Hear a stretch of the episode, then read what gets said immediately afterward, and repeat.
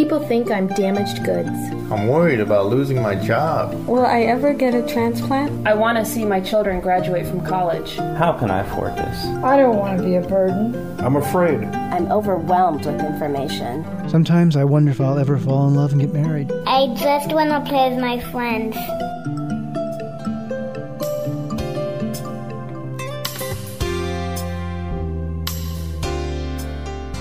You're listening to Kidney Talk, streaming health, happiness, and hope to the renal community with your hosts, Lori Hartwell and Stephen Furst.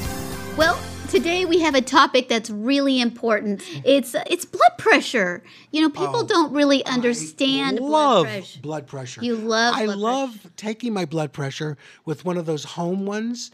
You know, because I, I they squeeze my arm and I feel you know, it's like feeling like a baby being hugged. Oh, you feel you know? loved. Eh, but the but the thing is, it's it's so weird, and I want to ask the doctor this. Uh, you know, I I'll do it twice, and I'll have totally different results within like fifty points difference. Oh, and if you oh, take it on another arm, it's have different. bad cuff. Uh, but today we're here with Dr. James Wilson. Explains it all. I guess I don't shop at Walmart anymore, yeah, huh? You know, he's a director of dialysis and CKD at UCLA Olive View Medical Center. So, welcome to the show, Dr. Wilson. Thank you, Lori. I'm really, really excited to be here. Well, you know, we're here to talk about blood pressure today because I think a lot of people, you know, listening to the show, um, they may have family members, they may not understand it. So, can you tell us, you know, what causes high blood pressure or what it actually is? Yeah, so high blood pressure is uh, when the pressure in the arteries is essentially above normal or, or too high. Um, there's many different causes of high blood pressure, but most of the time, 90 to 95% of the time, we don't find a cause for the high blood pressure, and we call that primary um, high blood pressure primary hypertension.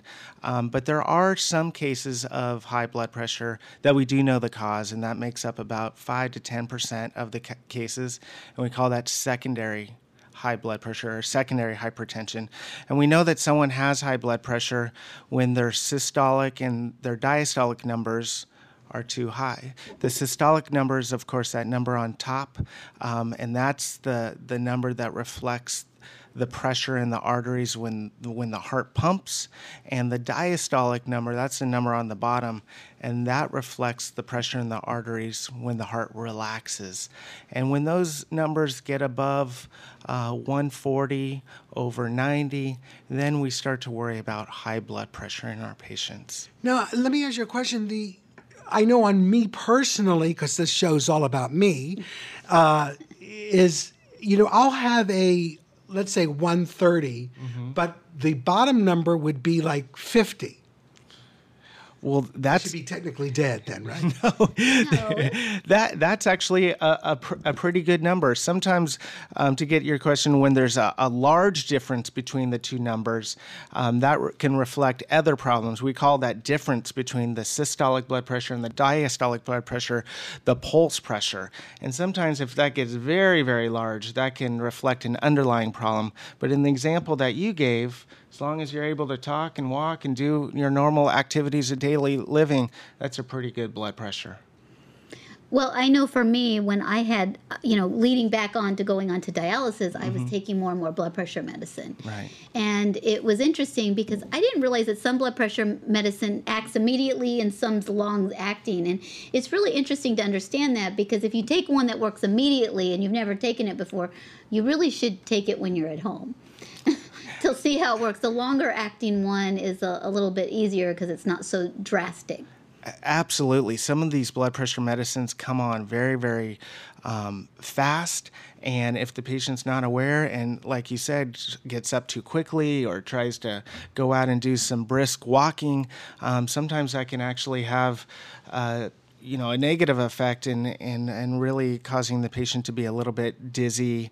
Um, so it's really really important when when anyone looks at their blood pressure to confirm in fact that the blood pressure is high, because sometimes um, additional medicines may not be necessary if you just take your blood pressure once and it's and it's elevated. You really have to confirm with multiple measurements throughout the day and many different times through the week that the blood pressure is high before we add on additional medicines because because these medicines do have side effects. Right, they they do, and it's uh, and also uh, you know salt causes high blood pressure, right? Yeah, it, it is amazing how something as simple as salt, such a small little electrolyte, can have such a large effect on blood pressure.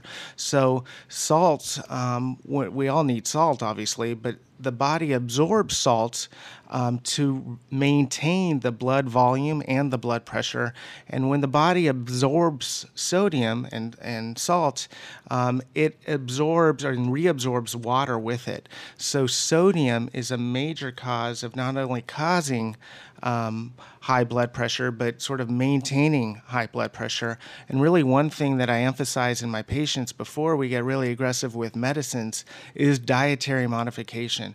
Just going on a really uh, not only a low sodium diet, but really almost a no sodium diet can have just a remarkable effect in lowering um, blood pressure. But that's and so difficult. It, it is. Everything has salt in it. It, it is difficult. And sometimes we forget that salt substitutes also um, could uh, play a, a, role in high blood pressure. And you're right, it is a very, very difficult thing to have a low sodium diet. What What's recommended is the so called DASH diet, the D a S H diet that like any Mrs. like Mrs. Dash that anyone could do uh, Google, but essentially it's things like nuts and fruits and vegetables. It's definitely been shown um, to lower blood pressure, but as you mentioned, that's not very much fun, is it? To have no, but you can't have nuts if you're on dialysis. Right, you know. right. but what about tomatoes? I mean, tomatoes have a high natural sodium. Yeah, you know, anything in moderation. I think it's just. I know tomatoes had sodium in it. Absolutely, especially when you sprinkle the salt on top of them. Oh. no, I, I hear they do. A, and this is an interesting interview because I think a lot of the people listening, if they're on dialysis, but you know, their family members need to be aware that high blood pressure is a big issue, and you don't feel it, do you? Yeah, that's one of the problems with high blood pressure. Typically, patients don't feel it, or people don't feel high blood pressure.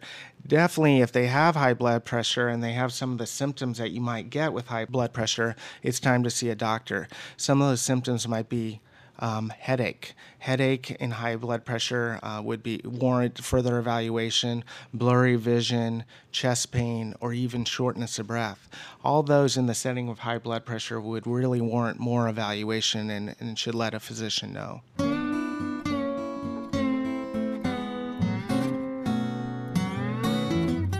What's the secret ingredient for delicious yet healthier meals? Why, Mrs. Dash seasoning blends, of course.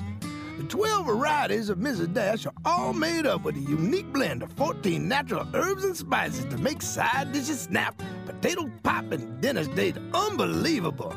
And since Mrs. Dash has always been salt free with no MSG, you can create great tasting meals full of only one thing mouth watering flavor. Here's an easy to make healthy recipe idea. Coat some boneless chicken breast in a mixture of Parmesan cheese, breadcrumbs, and Mrs. Dash original blend. Saute in extra virgin olive oil until done. Then give a small squeeze of fresh lemon juice and serve over your favorite pasta. Mmm. Doesn't that sound good? Well, for more information, visit Mrs. MrsDash.com. Mrs. Dash, salt free, flavorful.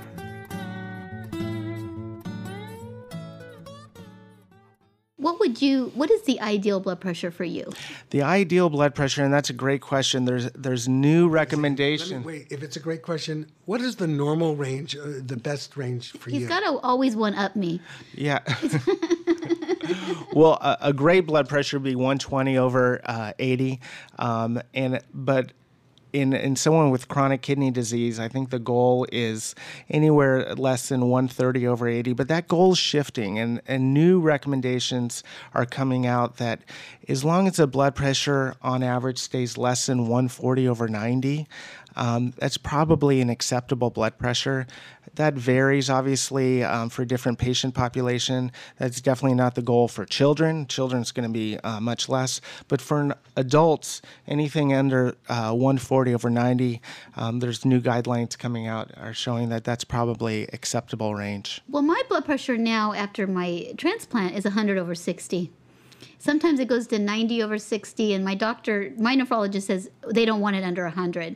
But I'm on no blood pressure medicine, and you know that seems to be where it likes to stay is 100 over 60 and and for you i think that's a wonderful blood pressure again as long as you're able to do your activities of daily living and you don't get dizzy when you stand up your heart and your body likes that blood pressure and you're have such a petite body yeah, that well, that's when perfect I stand up, I don't have far to stand up, so I don't have a huge shift in blood volume, do I? No. I know one of the main problems for people on dialysis is is um, low blood pressure. Yes, you know, and um, I know that And then because it's high the, blood pressure, then low blood pressure. right, high blood the- pressure. it's a big that that is one of the biggest challenges. You're right because patients come into the dialysis unit very hypertensive 200s over 100s needing needing lots of fluid off. But as you mentioned taking that fluid off is a challenge. Sometimes an hour and a half two hours into dialysis the blood pressure drops. So it's very very important for patients that are on dialysis to manage their fluid intake. So so um, during dialysis, not a lot of fluid has to be taken off and really protect the blood vessels, protect the bones um, as a bridge to getting that kidney transplant. That's all we're doing on dialysis, really just protecting the body and buying time until we get that kidney transplant. Well, a great example about blood pressure and how, you know, people who have high blood pressure and why it's the second leading cause of kidney failure is because your your circulatory system, which the blood's going through, is like a plumbing system. And the the harder that pressure is going through, it really just scars the kidneys. And that really is what's happening when that I can't make the noise very well. It was pretty go- accurate, though. Was that pretty good? It was very good. Uh, you know, I can be a voiceover person if anybody's interested. But um, yeah, if it flows through at a very fast pace, doesn't it like scar the kidneys? Is that what causes the kidneys to fail? Yeah, over time, uh, high blood pressure causes a lesion called hypertensive nephrosclerosis and scarring over the kidney, and it's kind of a vicious cycle. There's areas of the kidney that don't get blood, and the kidney sends out signals that it needs higher blood pressure, and then makes the blood pressure worse, and it's a really a vicious cycle. But sometimes we forget that also just having kidney disease can cause the hypertension. So it's not only the high blood pressure causing the kidney disease, but some people are born or develop kidney disease, and as a result of that kidney disease, then develop the high blood pressure. And kidney disease is a, a leading uh, and large cause of high blood pressure in this country. Well, yeah, they took out both my kidneys because my blood pressure was too high at age 13. You know, it was uncontrollable. I remember growing up, I had. Uh, it was actually uh, an interesting. My pressure was like 220 over 140. I lived in Las Vegas, and my mom had to get on a flight because I could actually see my heart coming out of my chest. It was pumping so much. And my mom, we went to the airport. It's a, it's a neat story because the flight was full, and Lucille Ball was on the flight. She gave her seat up to uh, her seat next to her. She always bought the seat next to her to my mom, and she held me the whole way going to Children's. Wow. You know, because I was just, I mean, they didn't know how to handle uh, blood pressure, and it was just uncontrollable. I mean, and this was in the early 70s when, you know, some of the first blood pressure medications were coming out, like, I think I was like Inderal and Apresoline. I remember those names, but they'd never been used on children. Mm-hmm. And it still didn't help my blood pressure. It was just out of control. And that's ended up, you know, what caused my kidney failure, and my kidneys were damaged from the E. coli bacteria. So blood pressure has been. But that's because why? What? Why did you get E. coli? Well, I didn't. In my household, he always makes me say this, but you know, it wasn't uncommon that they would eat raw beef when they were making a hamburger. They would pick it up and just eat the the hamburger. Kind of like cookie dough, right? when you're making yes, cookies, you eat the cookie dough? Disgusting thing I've ever heard. I, it's, it is pretty disgusting, but that was just something that I remember my family doing. Do you have you have you heard of people doing that? Um, Okay, he's gonna be Not too much, but I think there is. Yeah, I was going to say a, a beef or a steak tartare that you could do. This was just something I remember as a child that was done in my family, and you Did know, they were do it to you? Was it- was it a They were punishment? From Omaha. I was only two, so I don't know. It was a They punishment. Omaha. Yeah, I was bad. They, they didn't put me on the naughty mat. They made me eat raw hamburger. But um, yeah, in Omaha, I don't know. It was just an interesting thing that would happen, and and they pretty much conclude that was you know my my, my kidney failures. Uh, from um, HO157 from hemolytic uremic syndrome. So, um, but But anyways, It's, getting it's a back mid, on the mid, Midwest thing. the Midwest thing. Uh, so you know, I always have a blood pressure cuff, and and Stephen alluded a little bit to it. But you know, why is it so important to have a blood pressure cuff? And and why are they such different readings? I know some doctors uh, use a wrist cup, and the other ones, you know, take it on your leg. Why do they go all over? Yeah, so the sensitivity of these blood pressure cuffs just isn't um, perfect. Um, if you get a reading of 120 over 80 and a, a second reading of 200 over 100, then you know you have a big problem with your blood pressure cuff. Uh, if the difference is only 5 or 10 in the top or bottom, that's probably within the acceptable range for that blood pressure cuff. But you're absolutely right, Lori, that you have to check the blood pressure many, many different times.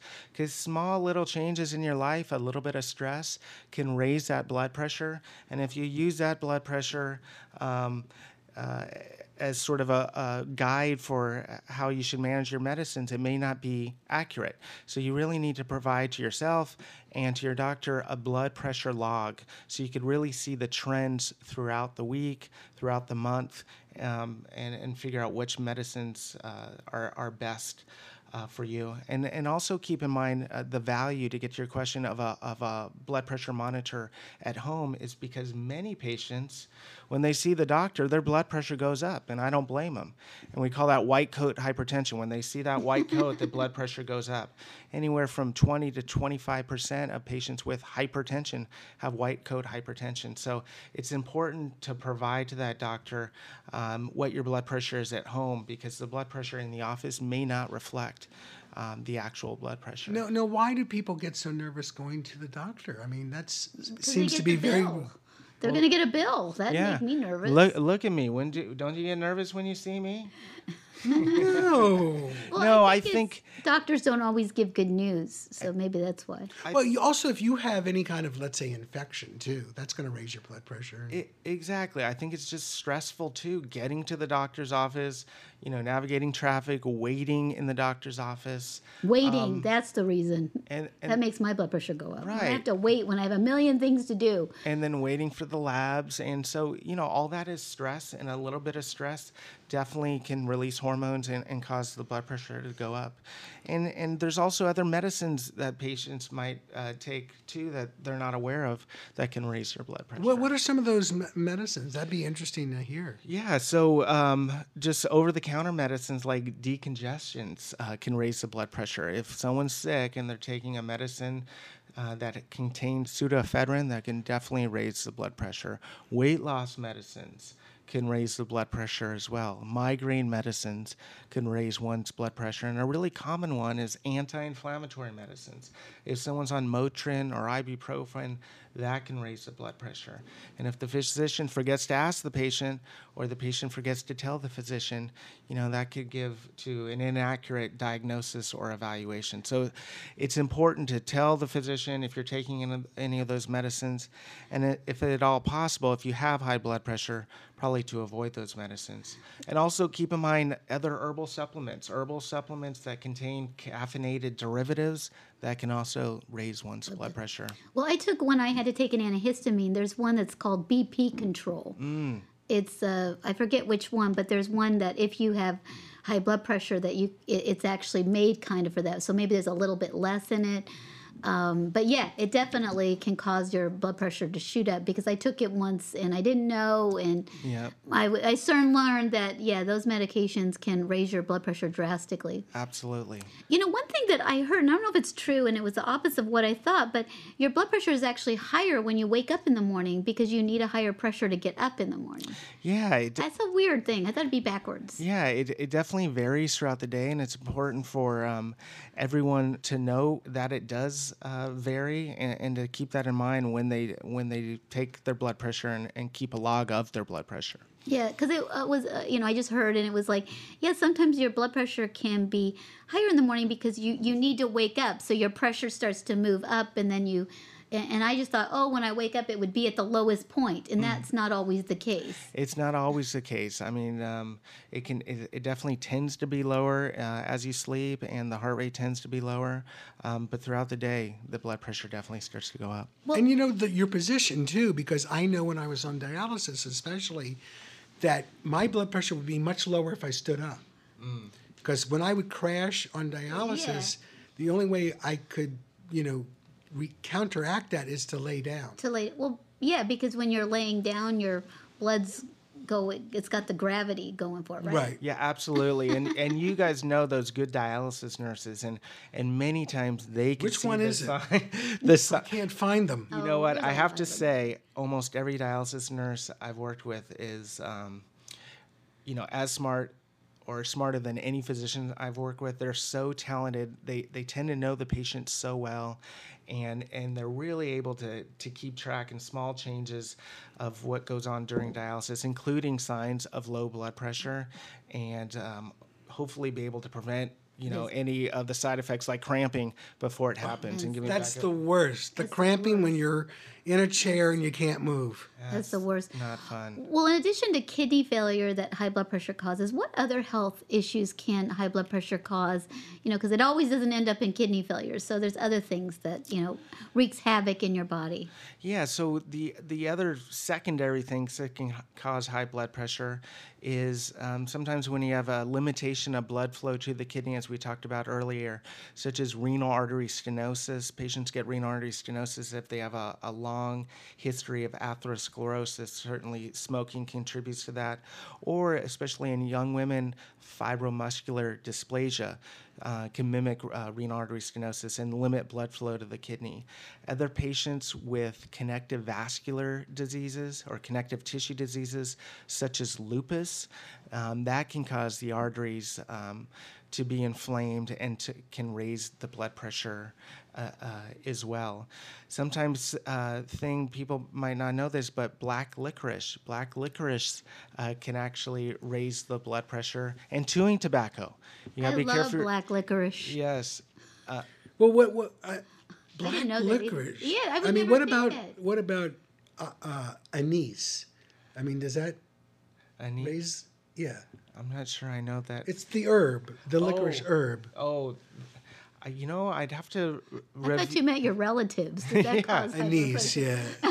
Because I, I have a herb garden, Uh-huh. and anise is one of our because it's great in a lot of recipes. Yeah. But you know, I know that they say uh, grapefruit. Grapefruit. Um, We're not supposed to take that with medicine, anyways. Right. Grapefruit Why interacts grapefruit? with every single medicine. Why is there. that? It, it, Why grapefruit not like oranges? You know, Um, well, because I I've think stumped grape- everybody. I know. Well, I think grapefruit. I think I, I- You're making up a reason. yes, I can am. tell. I'm, I'm sitting here. I uh, see the uh, blank stare on your face. uh, changes the acidity, decreases the absorption, but the the ab- This is what I was exact mechanism, boy, you. I'll get back to you on that one. I know, but it is. It's always been, you know, especially with transplant meds.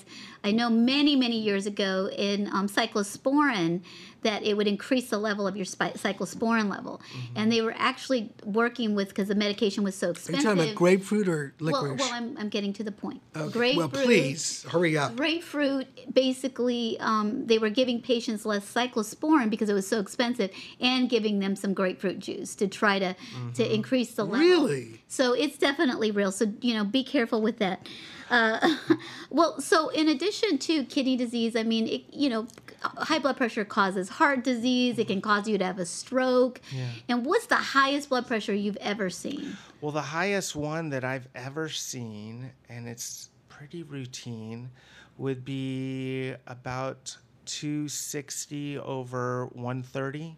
Um, I saw a patient just in clinic about two weeks ago with a blood pressure very close to that, and he was completely uh, asymptomatic. He had no symptoms. I, I kept asking him, "Are you sure you don't have chest pain?" Because I have chest pain, and he said no, he didn't He have chest because pain. he has that high blood pressure. Well, what, right? was he overweight? Was he? No, he he was the the picture of health, and he had some moderate chronic kidney disease. We ruled out some of the other things that caused high blood pressure, like high cortisol levels or abnormal thyroid levels or high um, aldosterone levels, and, but he just had absolutely no complaints.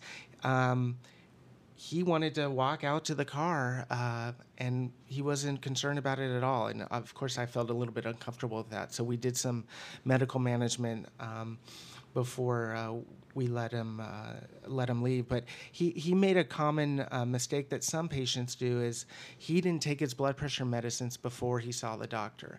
Um, many patients, of course, when they see the doctor, they know they have to get labs. They know they can't eat after midnight, and so in addition to not eating food, they sometimes think that they shouldn't take their blood pressure medicines.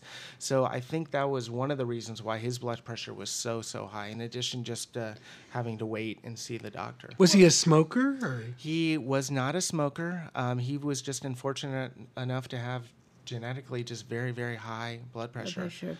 And you know, it's amazing because I think a lot of people think, "Oh, well, if I skip a blood pressure medicine today and I take it tomorrow, tell the importance of taking the blood pressure routinely because if you take it every day or every other every other day or every 3 days, it really doesn't help your blood pressure.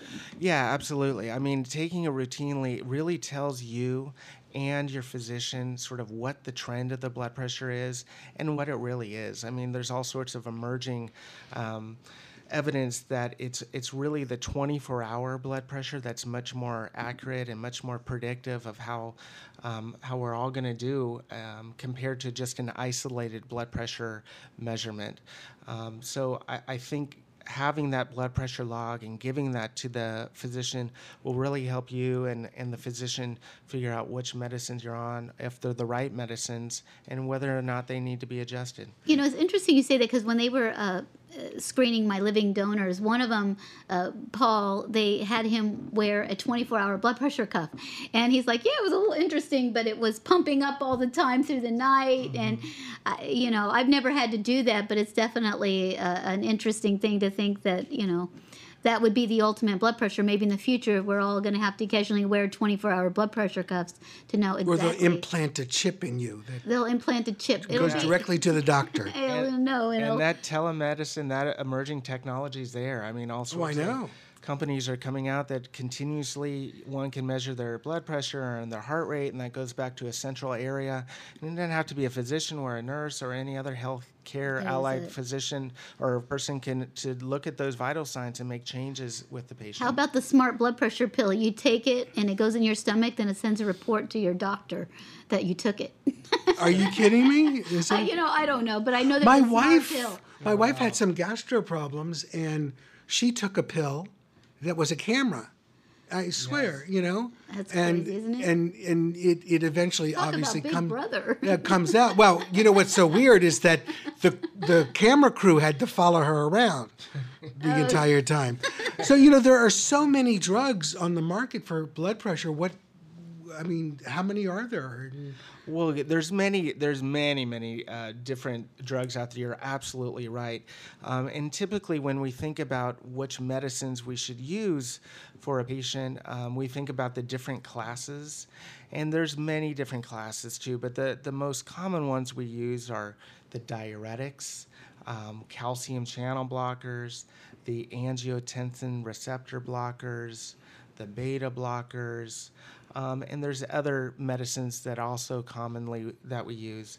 And typically, when we try to figure out which regimen um, is best for our patient, um, we look obviously at the guidelines and we talk to the patient. Many times the patient's tried one medicine before and they know what works for them and what doesn't work for them. So, one thing I always do is really engage the patient and make sure that they're involved uh, in the process. I took one medicine, I can't remember what it was for blood pressure, but I swear I felt like an elephant. It made my ankle swell so much. Yeah. That, and I forget what, it began with a P. I can't remember it, but um, I just couldn't take that med. And it's really important for people to tell their doctor immediately when a medication is causing that side effect, because I couldn't get my shoes on. Yes. That's how quickly that medication caused the ankle swelling. Sometimes the side effects of these medicines, in my opinion, is worse than having a high blood pressure, but definitely medicine. Some of these blood pressure medicines cause swelling in the legs. Uh, calcium channel blockers can cause swelling of the legs. But you're absolutely right. It's important to find a medicine and a med- medicine regimen that the patient works for them. Otherwise, we're not going right. to take the medicine, right? And, and, some of them cause coughing. Right, dry I didn't know cough. That a blood pressure medicine could cause dry coughing. Yes. Really? Yes. I didn't know that. Well, I learned it out because I took one and I had that symptom too. So I. Uh, class of medicines called ACE inhibitors and the angiotensin receptor blockers can cause uh, a dry cough or even sometimes more serious severe swelling in, in, the face and in the throat, and and that's obviously a very that's a medical emergency. So let, let me ask you something. To be selfish, I want to ask you about the drug that I'm on. It's called Metropolol. Mm-hmm. Can you tell me about that drug?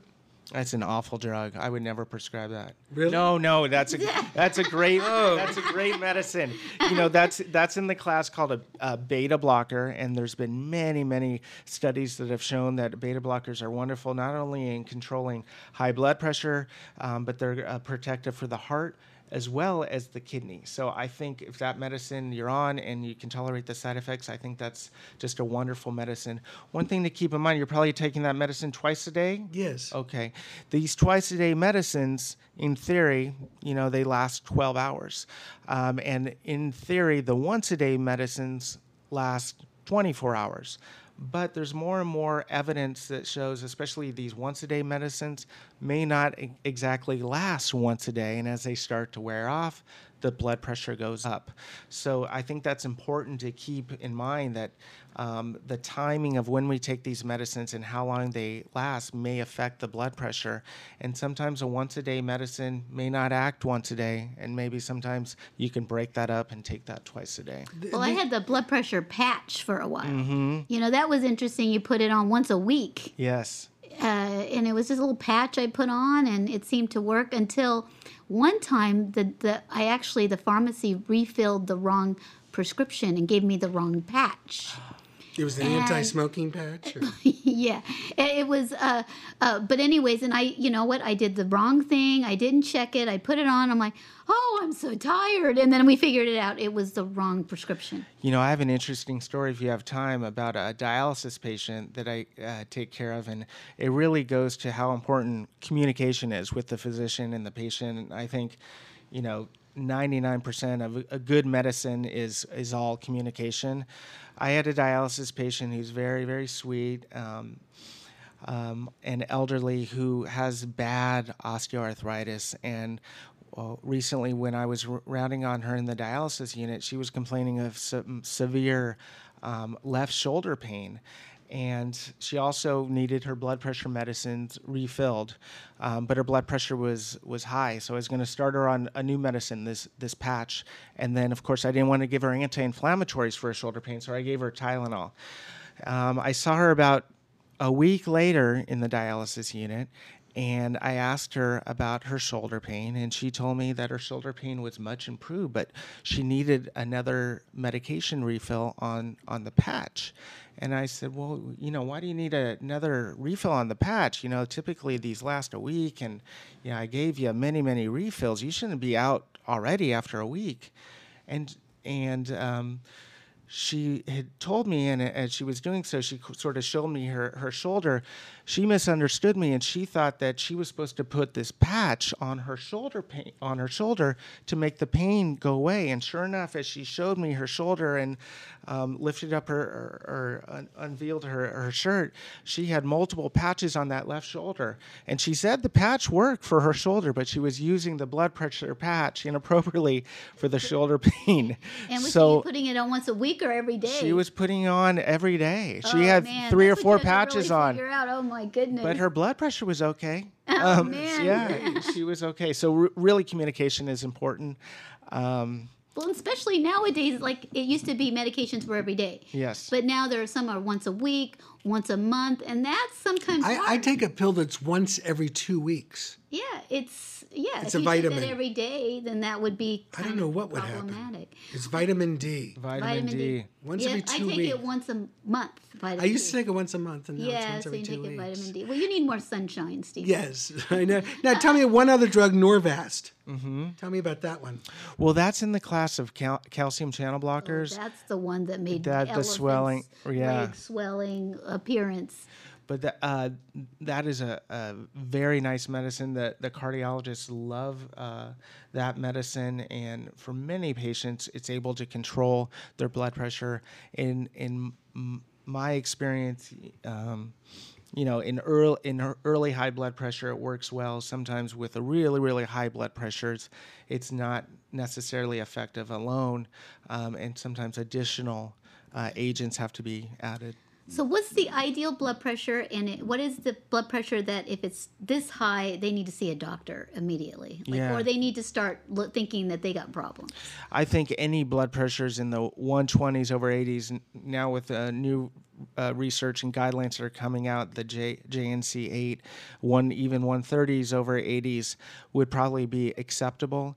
Um, I think any blood pressure that's higher than that, that's also accompanied with symptoms, um, really should not be ignored. And again, those really uh, the severe symptoms would be chest pain, shortness of breath, a really out of control headache that's different than any headache that you've ever had in your life, um, dizziness, and blurry vision. All those can mean that the patient or um, that the that the person is having organ damage. We call it end organ damage from that high blood pressure. That the blood pressure is so high, it's now affecting the function of the brain, or the function of the heart, or the function of the lungs, um, and that would definitely warrant uh, evaluation. Well, I encourage everybody to go take their blood pressure right now. I mean, it, there's no time like the present. Well, how many times should somebody take their blood pressure during the day without being changing their lifestyle and taking it to a restaurant with them and pumping up?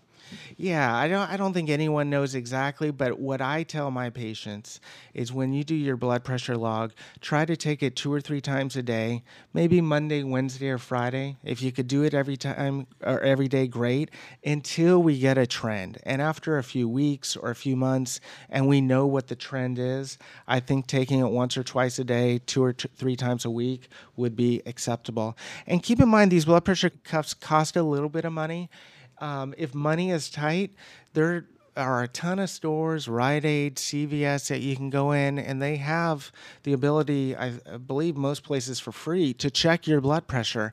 And so that's a quick and easy way to do it for free if you're out and about. But how accurate is that? Those, Those are, machines. They're they're fairly accurate. I think um, it, the person would have to make sure that they're they're calm, that they take a few minutes to to rest and they're not short of breath, and to repeat the measurement for a few times, and and then it'll be accurate. But definitely the best way to compare any blood pressure cuff is to buy your own cuff, and then when someone else checks your your blood pressure, also check it with your own cuff. And that's a good point to make. If you're checking your blood pressure at home and you have your own cuff and you have your blood pressure log, when you bring that log into your doctor, bring your blood pressure cuff in too. Because if the doctor checks your blood pressure and it's high on his cuff, but it's uh, you know it's not high on your cuff in the doctor's office, then maybe there's a problem with your cuff. Well, and I have one more point before we close. You're not supposed to take your blood pressure on your access arm.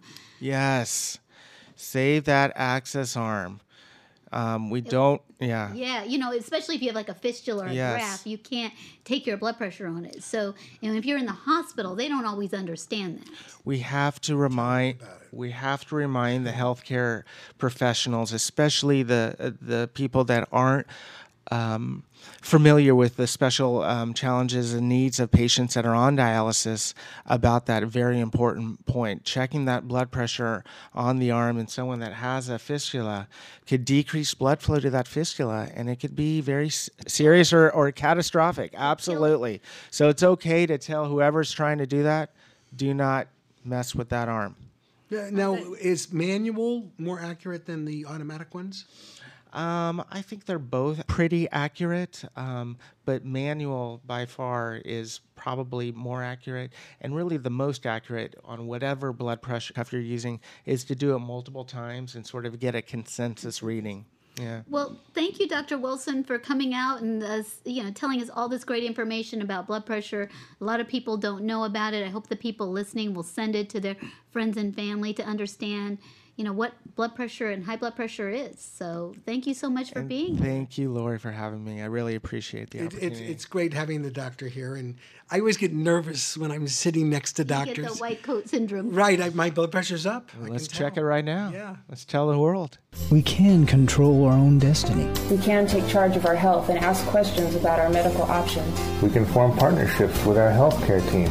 We can take steps toward self improvement. We can be sensitive to the impact of our disease on our family. We can sing, dance, laugh, and enjoy our lives. We can appreciate today and look forward to tomorrow. We can help and support our fellow patients. We can pursue our hopes and dreams. We can make a difference.